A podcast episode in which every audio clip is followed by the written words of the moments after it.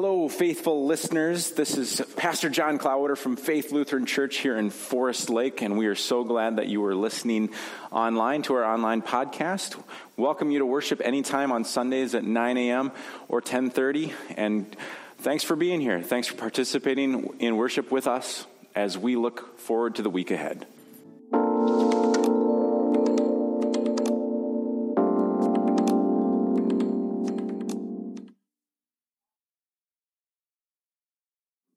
A gospel reading from the 28th chapter of Matthew. Glory to you, O Lord. Now the eleven disciples went to Galilee, to the mountain to which Jesus had directed them. When they saw him, they worshipped him, but some doubted. And Jesus came to them to say, er, and Jesus came and said to them, All authority in heaven and on earth has been given to me. Go therefore and make disciples of all nations, baptizing them in the name of the Father, and of the Son, and of the Holy Spirit, and teaching them to obey everything that I have commanded you. And remember, I am with you always to the end of the age. The Gospel of the Lord. Praise to you, Christ.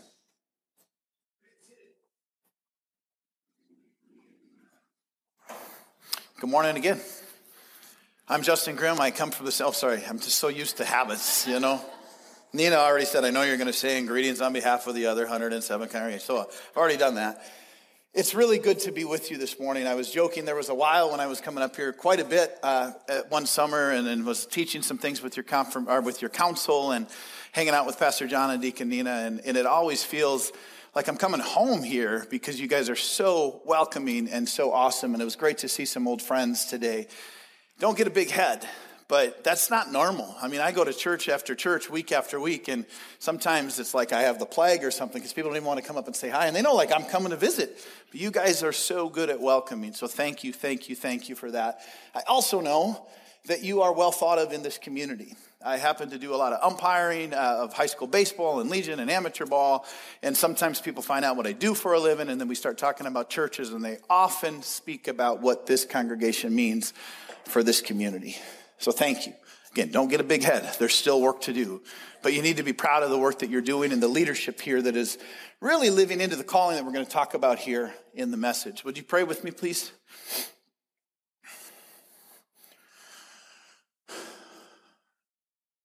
Word of God, speak. Lord, we seek you in this place today and we come to you with grateful hearts for the fact that we are called your children and we are your body together. Wherever we're at today, Lord, in our life, in our faith, I pray that we can let any of that go and, and be filled by you. Speak to us today in the, Word of God. Speak to us today through the music, through the prayer, through the fellowship, through the community. Come to us. Stir in us an understanding, Lord, that you have called us each by name as your beloved. And by the authority given to you through Jesus Christ to this day, you call us and send us forth into this world. Help us each to hear that call. Help us each to hear that call as a call to go forth in this world and to be love and to be light and to be hope.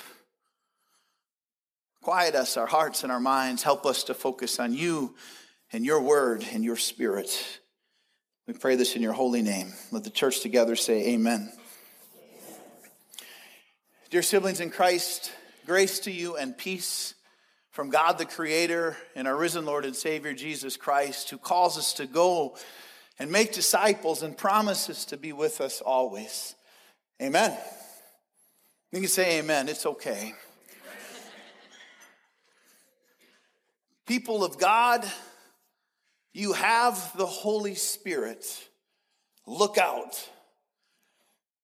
Those were words that were spoken by Bishop William Willimon in a sermon I heard in 2007 when I was at the Festival of Homiletics, a preaching conference in Atlanta, Georgia. I was gathered with hundreds of other pastoral colleagues from across the country in the sanctuary of the beautiful Peachtree United Methodist Church in downtown Atlanta. After Bishop Willimon said that, people of God, you have the Holy Spirit, look out. There was some uncomfortable silence and then a little bit of uncomfortable laughter. Because I think what we were realizing was the fact that he wasn't just trying to be funny by saying that, he was seriously challenging all of us to realize that the Holy Spirit wreaks havoc and holy calling on our life when it grabs a hold of our being. And when the Holy Spirit grabs a hold of our life and sends us forth into the world, crazy things start to happen. We start to be stretched and pushed and pulled in different ways. So, this proclamation that you have the Holy Spirit, look out, was a warning of the fact that once you realize the power of the Holy Spirit in your life, your life will never be the same. Amen? People of God, you have the Holy Spirit. Look out. I've been thinking a lot about Bishop Willimon's words over the last many, many years, actually. But today, as I was preparing to be with you here at Faith Lutheran Church and thinking about Holy Trinity Sunday and the power of God the Father, the Son, and the Holy Spirit, and thinking about this scripture passage when we go to the mountain and we meet Jesus with the disciples, I thought about the power of the statement from the bishop that day. Because what we experience on Holy Trinity Sunday is the fact that we believe in a God that loves us no matter what, and a God that sends us forth into the world with the promise that the Spirit goes with us. Christianity, following Jesus, is supposed to be a participation sport, right? And that means that when we agree to, to live this life of faith and we understand the power that the Spirit has over us, things can get a little bit wild. So, as we sit here today in the beautiful sanctuary, I want to challenge us to truly think about our own life. And what difference does your faith make in your life on a daily basis? And what difference does it make for you to know that you have the Holy Spirit working in and through you? People of God, people of Faith Lutheran Church. You have the Holy Spirit. Look out. Now, before we come back to talking about you and what this means for us as the body of Christ, let's encounter Jesus in the gospel this morning. It was beautifully read by my reader over there. Great job. We go with Jesus to the mountain. The disciples were told by Matthew are gathered on the mountain where Jesus had told them to go. And, and, we, we can get a sense early by the way that Matthew writes about this that they're a little uncomfortable. They're a little unsure. Matthew says some of them were, were doubting, they were afraid. Because not that long ago, their Lord, the one that they had decided to follow, was killed in front of their own eyes. And then there's stories of resurrection. And yes, some of them saw that and some of them encountered him and maybe they encountered him, but they're not really sure any of this is real. Who is this? So Jesus ascends onto the mountain and meets with them that day. Knowing their anxiety, knowing a little bit about their wonderment, Jesus quickly declares who he is. And he says, All authority on heaven and earth have been given to me. So that's important, friends, because it, it declares why he's there. He's there on the authority of God the Father, God the Creator, as God the Son. Yes, that's Jesus, but as God's authority, He's there with them. And you can almost feel the exhale. Okay, this is Jesus, and He's here for God's mission. It all starts there. After meeting the disciples where they're at, in the midst of their fear and their anxiety, he then gives to them what is known as the what? The Great Commission. This is the scripture that's known as the Great Commission. And he says, Go therefore and make disciples of all nations, baptizing them in the name of the Father and of the Son, come on, and the Holy Spirit, and teaching them all that I have commanded right? That's the charge. Go make disciples, go do this work. But then there's a really important part that sometimes we forget when we talk about the Great Commission. He says, I am with you always to the end of the age. Wow. I mean, that's just so cool. We have this moment of encounter with the disciples. Jesus sends them forth in this holy calling, this holy commission, this holy great commission, and he sends them to do the work by the power of the Holy Spirit because Jesus is going back to the Father. But because of the power of the Spirit, he says, I go with you to do this work. They're called to go they're met where they're at in their fear, in their anxiety, in their wonderment, and oh my goodness, Jesus was here and now he's gone and now he's back and what's going to happen? But then they're, they're sent out with this holy work to do because of the Holy Spirit. They know they will never be alone. And now that calling comes to you and to me and to the body of Christ. We are called to go and make disciples, friends. You have the Holy Spirit that goes with you and in you. Thanks be to God. And look out. Do you see yourself in this narrative of the disciples at all? Maybe. Maybe not. If not, let me reframe it for you this way. I don't know much, but I do know that we have a God that comes to you where you are at. Amen?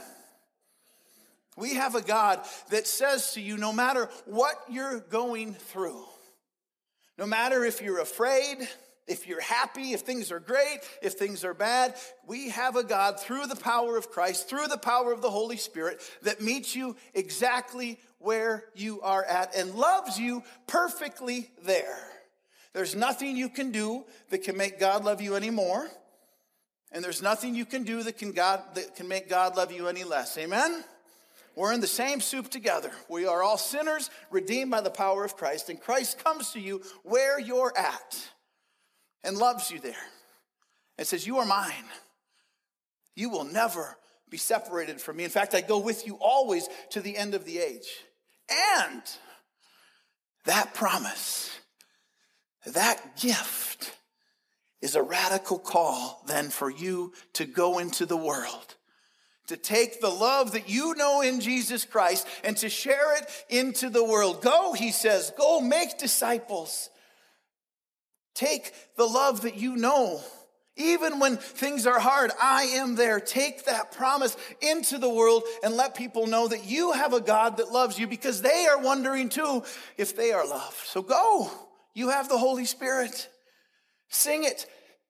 Talk about it.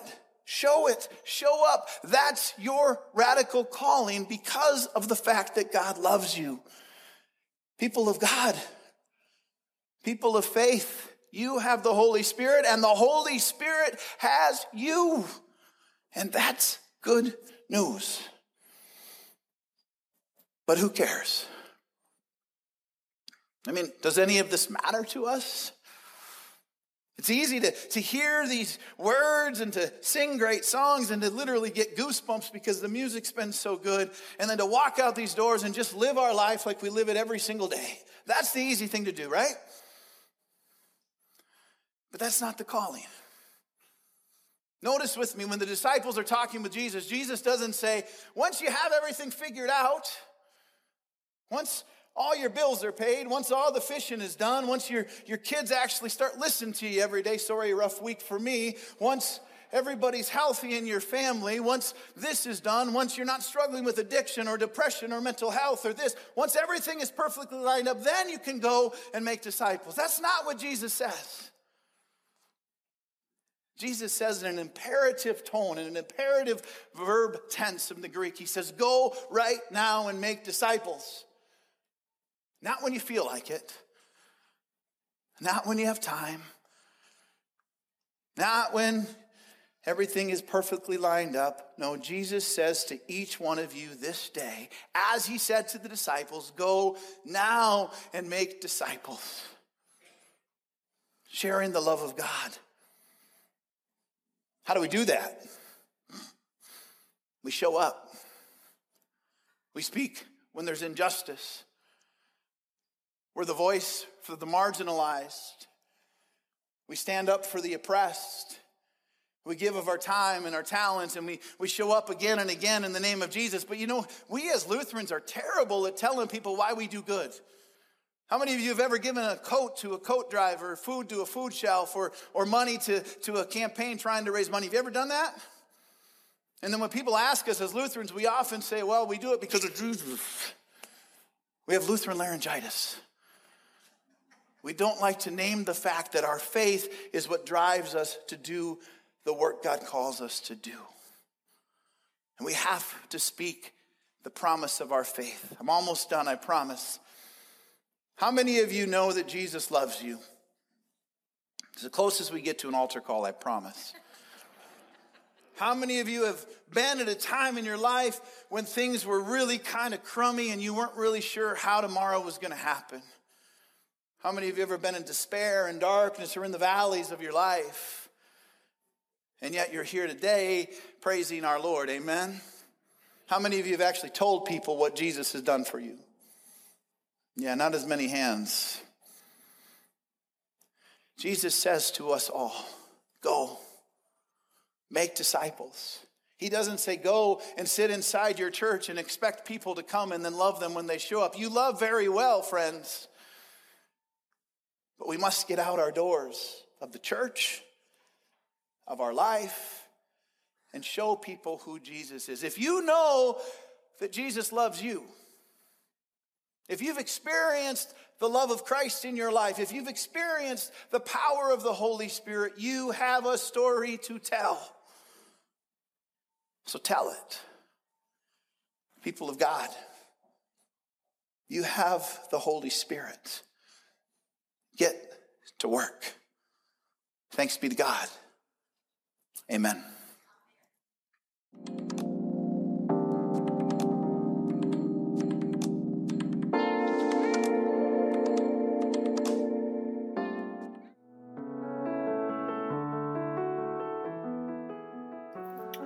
We hope these words will strengthen you as you live out your daily life.